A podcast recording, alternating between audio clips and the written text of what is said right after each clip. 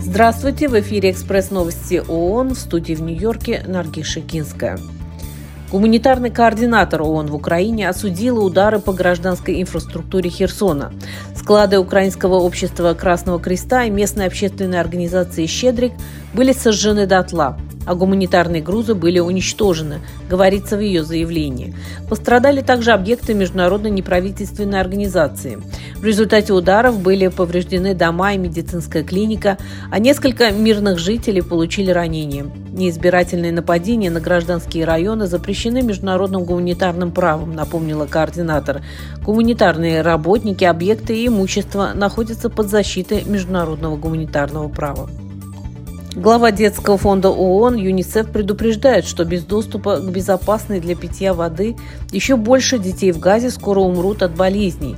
По ее словам, дети и их семьи вынуждены пользоваться водой из небезопасных источников, очень соленой или загрязненной.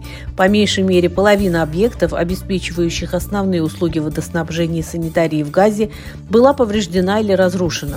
ЮНИСЕФ предупреждает, что эта ситуация особенно опасна для детей, поскольку они более подвержены диарее, болезням и недоеданию.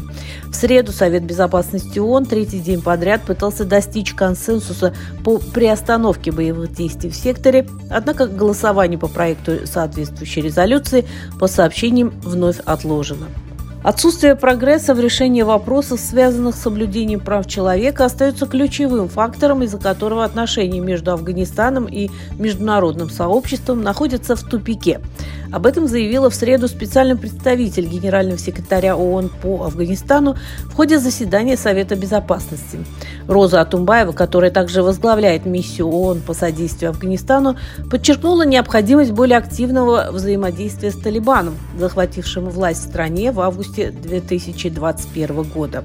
Афганистан остается страной с чрезвычайно высоким уровнем гуманитарных потребностей. В этом году помощь требуется 20 миллионам афганцев. Верховный комиссар ООН по делам беженцев Филиппо Гранди в среду приветствовал ключевое решение членов Европейского Союза по пересмотру их совместной миграционной системы, что обещает обновленный единый подход к рассмотрению ходатайства о предоставлении убежища. Сообщается, что соглашение по новому пакту о миграции и убежищу было подписано после трех лет интенсивных переговоров и должно вступить в силу в 2024 году. Филиппо Гранди поздравил государства Евросоюза с достигнутым соглашением и добавил, что в управлении ООН по делам беженцев готовы поддержать ЕС в вопросах реализации принятых решений.